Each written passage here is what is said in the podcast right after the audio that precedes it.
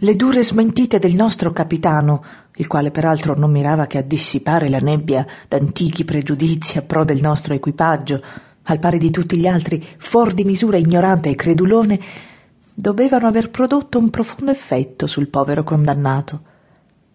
Infatti, l'indomani papà Catrame non comparve sul ponte e quando fu sera non lasciò la cala. Lo si mandò a chiamare dieci volte di seguito, ma fu inflessibile. All'undicesima tirò dietro al camerotto tutte e due le scarpe e alla dodicesima scagliò alle gambe d'un timoniere che era sceso per persuaderlo a salire tutta la sua batteria di bottiglie vuote, intendiamoci,